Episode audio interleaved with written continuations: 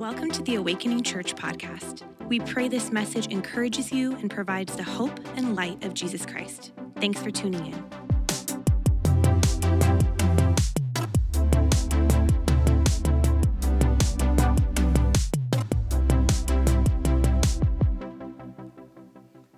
Hi, I am Alyssa. Some of you may know me as Allie. Um, I have been serving on the production team, meaning I'm usually hiding in the back, panicking about slides or lights. um, but during these nine months, God has really been taking me on a journey, addressing my fears. And I want to take you with me in case that is you here today, because we all have fears. Um, God has really been teaching me to exchange my fears for rootedness. My fears have been, some of them are like fears of the unknown, fears of public speaking, fears of disappointing people, fears of having to give up on my dreams, fears of losing the chance to create a future for my family here in the US, fears of having to go back home to South Africa um, failing in my dreams. And these fears really had a chokehold on me for sure.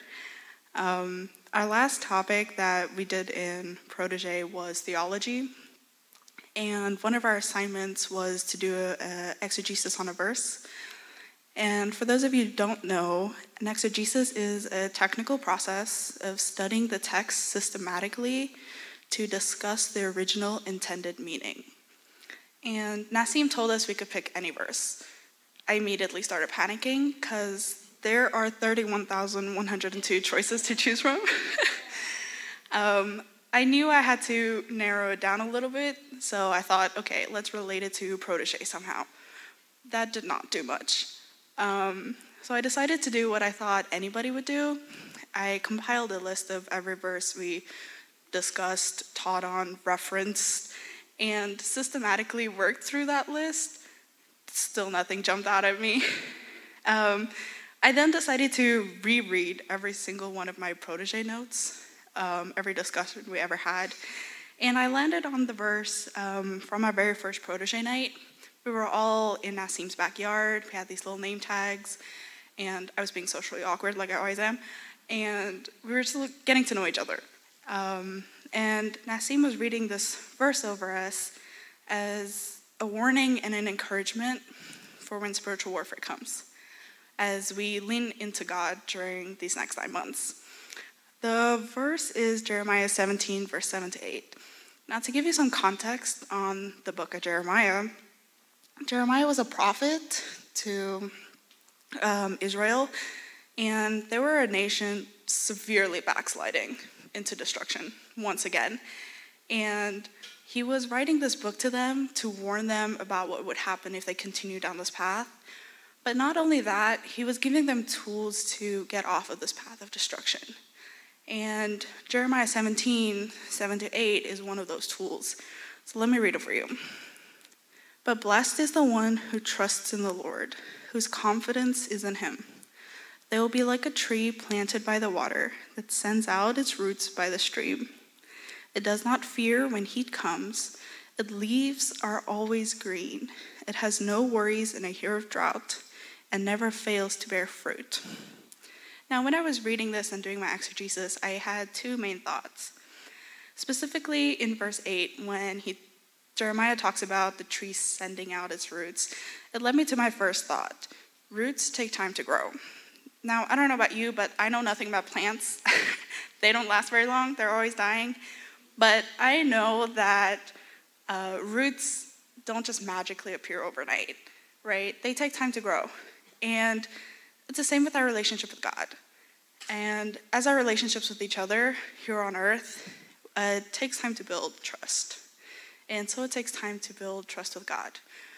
Now, during my younger Christian life, um, when it came to the topic of trusting God, it was something that people always talked about. It just dawns on you.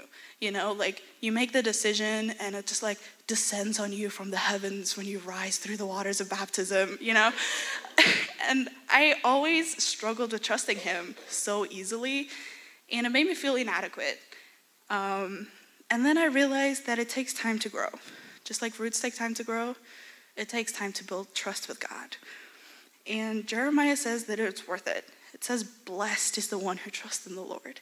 Now, blessed is not blessed as in, I'm going to get everything I prayed for. It's blessed as in, I will be happy and content, in regardless of the situation I'm in. Um, so, roots take time to grow, trusting God takes time. It is a daily decision we make. For me, honestly, it's more like an hourly decision, but still a decision we make all the time. But the good news is that it's never too late. God always gives us an opportunity after opportunity to trust Him first and invite Him into our situations. The second part of that same line, it says that the tree sends out its roots by the stream. Now, my second fact about plants is probably the only one I know is that water is a source of nourishment for the tree, right? So it led me to my second point, which is the direction of your roots matter. And it got me thinking where do I get my nourishment from? What are you doing to refill your soul? Are you throwing yourself into work? Maybe you're a thrill seeker like me, always looking for the next adrenaline rush. Maybe it's spending time with friends or family. There's nothing wrong with these things, but there are finite sources of water. They will grow, dry up in drought seasons. Luckily for us, the Bible refers to God as our living water. In verses like Psalm 36, verse 9, or Jeremiah 2:13, it says, God is our living water. He is our nourishment and our infinite source of nourishment. Therefore, we can lean into Him and send our roots out to Him. Just like a tree, our roots keep us grounded and stable in a storm. I mentioned one of my fears was losing my visa and having to go back to South Africa. For a short period of time, that was a reality for me. I got to a point where I was going to have to go home if I could not make another plan. But my roots were strong enough, and I decided in that moment to trust God first. Doesn't happen often, but I did. And I came out on the other side stronger, happier, and content with the situation I found myself in. It might not have been the outcome I wanted or thought it would look like, but it's what I needed. And it's still hard. I still struggle to exchange my fears, to be rooted in God. But knowing He is there when I do stumble helps it be a little easier for me.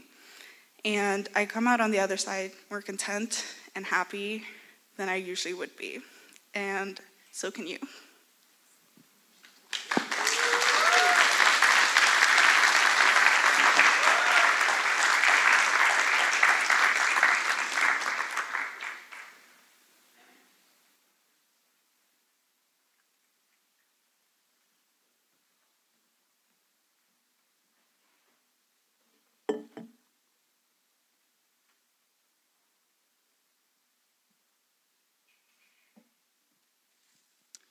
Hey everyone. Um, if we haven't met before, it's probably my fault because I'm pretty awkward when it comes to instigating uh, conversations with people I haven't met before. But um, my name is Dustin. Um, I've been serving with the production team um, within Protege for the past nine months. And my wife, Amy, our daughter, Lily, and I um, have been coming to Awakening for a little over a year now. And it's an honor to be able to share a piece of my story with you all this morning. Um, so, just to set expectations, is definitely more of like an eight minute talk. Um, if there's one thing that I've learned through the process of preparing this, um, it's a lot of empathy for pastors who are always whining about the time they get to, to speak their message.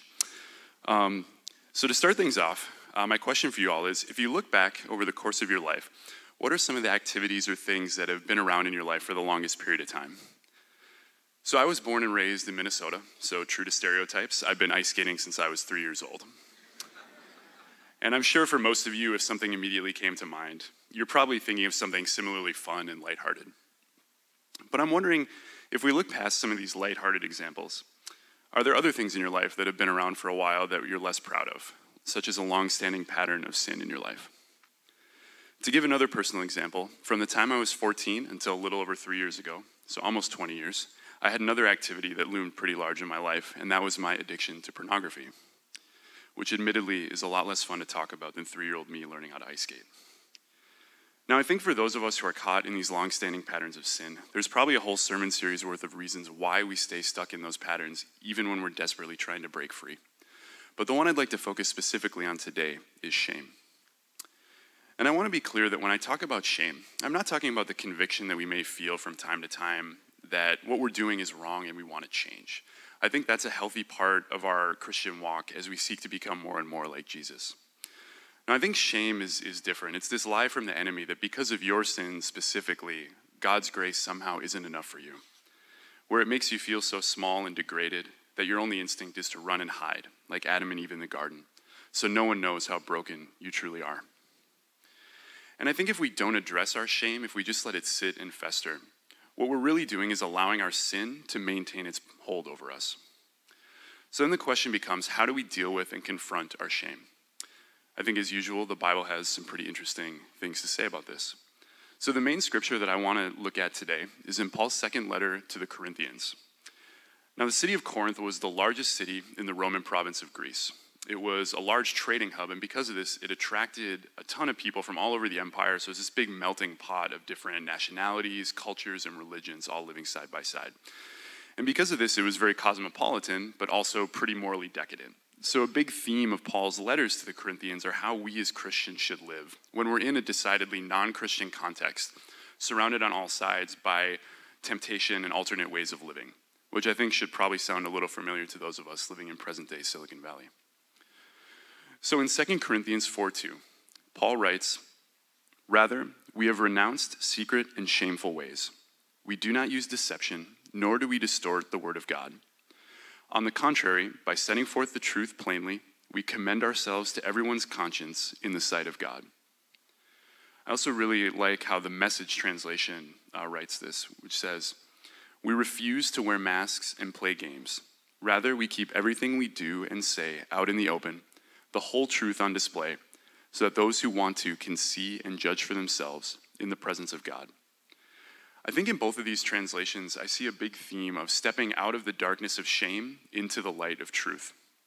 I really like the message's concept of hiding behind a mask, because I think so often when we're not living as we should, we often wear these masks to try to project this image that we're living this good Christian life, fully living out God's call on our lives. But I think there's no way we can be fully walking with God if there are things in our lives that we feel the need to keep hidden from Him. And it's only by throwing away the mask and stepping into the light of truth that we can fully live out God's will.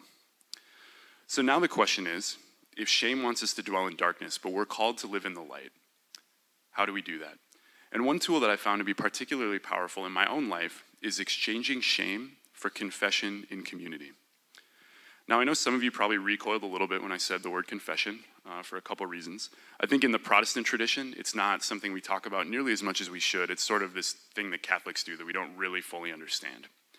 And I think also when you're living in shame, the last thing you can imagine doing is admitting your sin and shortcomings to anyone. But, and apologies uh, to those of you who expect your sermons to have three points. Um, I just have two reasons why I think uh, confession uh, can be such a powerful tool. So, the first uh, point is that I think confession gives us support and accountability in bearing the burden of our sin.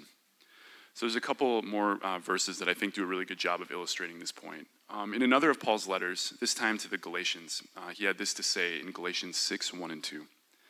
Brothers and sisters, if someone is caught in a sin, you who live by the Spirit should restore that person gently. But watch yourselves, or you may also be tempted. Carry each other's burdens and in this way you will fulfill the law of Christ. Additionally, James, the brother of Jesus, writes in James 5:16, "Therefore, confess your sins to each other and pray for each other so that you may be healed." I think oftentimes, despite what our pride might tell us, our own strength isn't sufficient to overcome the power of sin in our lives. We really need to lean on the strength of God, and I think that can be expressed often through our ties in Christian community. In some addiction literature, there's a saying that the opposite of addiction isn't sobriety, it's connection. And I've found that to be very true in my own life. But our community can't help us if they don't know what's actually going on in our lives, which I think is why there's such an important need for truthful confession.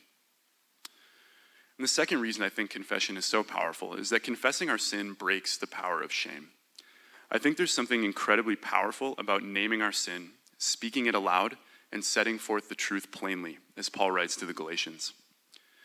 When I was finally forced to fully confront my addiction to pornography, I ended up confessing to my wife, some close friends, our pastor at the time, and I got involved with a Christian accountability group with other men who were facing similar issues. And in the beginning, it was frankly one of the harder things I've ever had to do.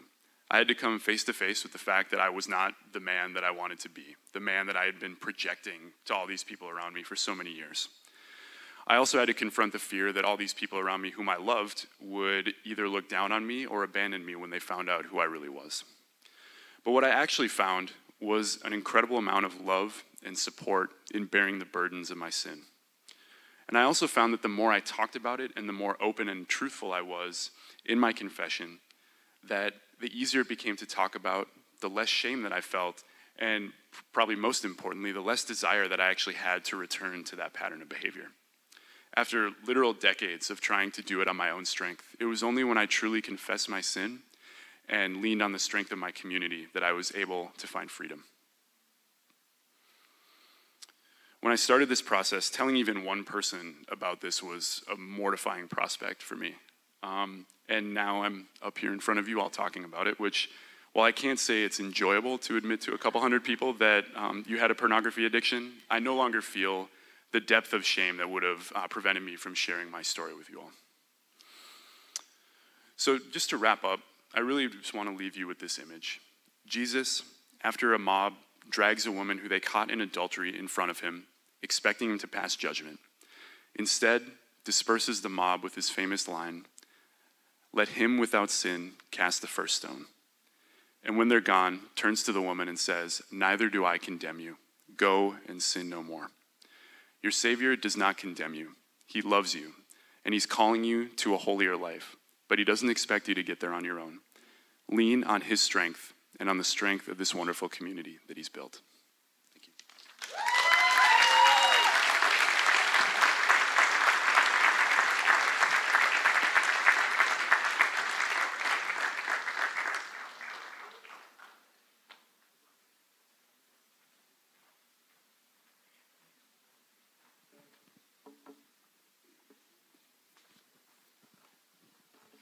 All right, I'm going to make sure I open my iPad the right way this time. Okay. And no. Gosh. How's everyone doing? Good morning, second service. Oh, still wrong password, too. Oh my gosh. All right, here we go.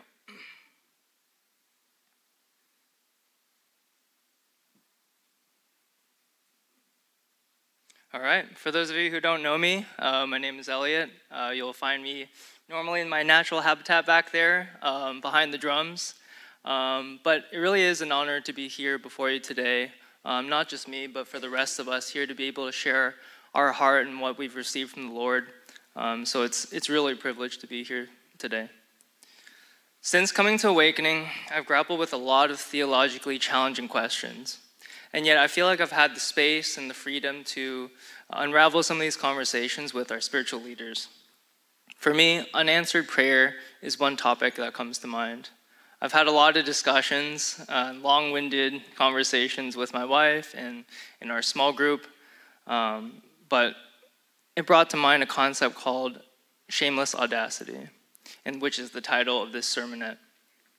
This phrase is actually seen in Luke 11:8, after Jesus taught the disciples the Lord's Prayer. But let me read to you verses 5 through 8 just to provide you the proper context. Then Jesus said to them, Suppose you have a friend and you go to him at midnight and say, Friend, lend me three loaves of bread. A friend of mine on a journey has come to me, and I have no food to offer him. And suppose the one inside answers, Don't bother me. The door is already locked and my children and I are in bed. I can't get up and give you anything. I tell you, even though he will not get up and give you the bread because of friendship, yet because of your shameless audacity, he will surely get up and give you as much as you need.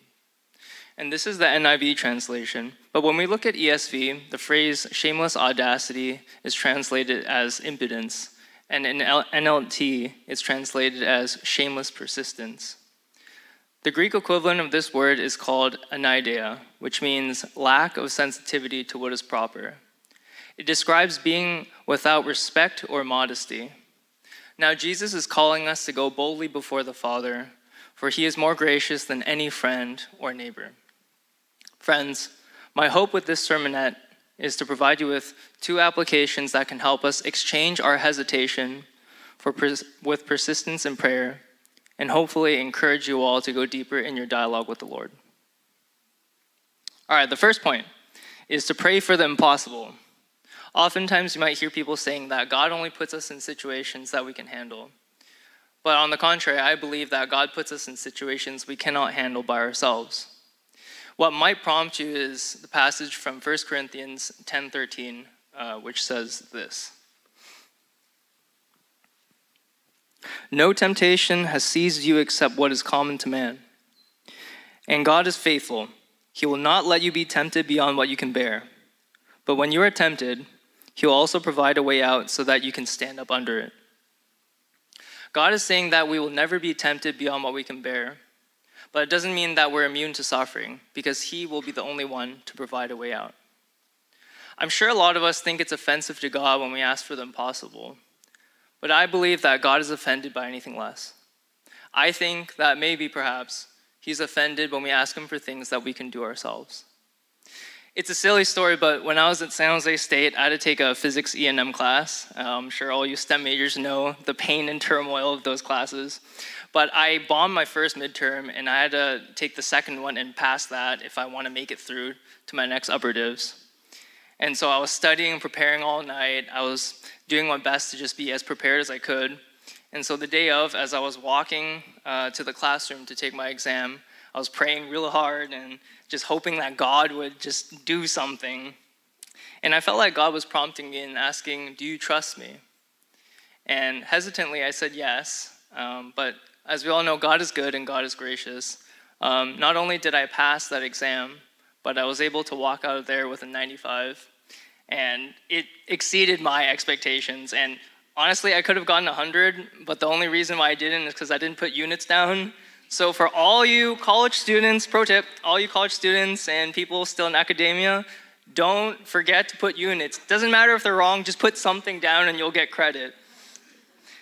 But I digress. My point is this our impossible prayers honor God because they reveal our faith and allow God to reveal his glory. Second point is ask, seek, and knock. We must be persistent in prayer. Prayer is what moves the heart of God. But counterintuitively, our prayers aren't answered based on our continued persistence. If that were the case, then it would be by works and not by faith. God answers prayers to bring glory to his name. About a month ago, uh, my wife and I were in New York for a wedding, and we had a very engaging conversation with a friend. And he brought up this very interesting point regarding prayer. He said, Are we only praying for the end result for our own gain, for what we want? Or is prayer more about the change that happens during the process? Every prayer is a calculated risk, but God calls, up to, calls us to rise up to the occasion in faith. And without faith, it is impossible to please God because anyone who comes to him must believe that he exists and that he rewards those who earnestly seek him. Hebrews 11:6. My mom and I prayed for my dad for about 10 years before we saw him come to Christ. And um, that being said, I don't know if there's some, I don't believe there's a secret formula or some magical, I don't know, certain cookie cutter method for answered prayers. But I know that God knows our heart and our intent. My brothers and sisters, whatever you're going through right now, whatever you're currently facing, do not lose hope. Do not despair. God hears our deepest cries and he honors those who seek him earnestly. Let us continue asking him in faith and pray the impossible into reality. Thank you.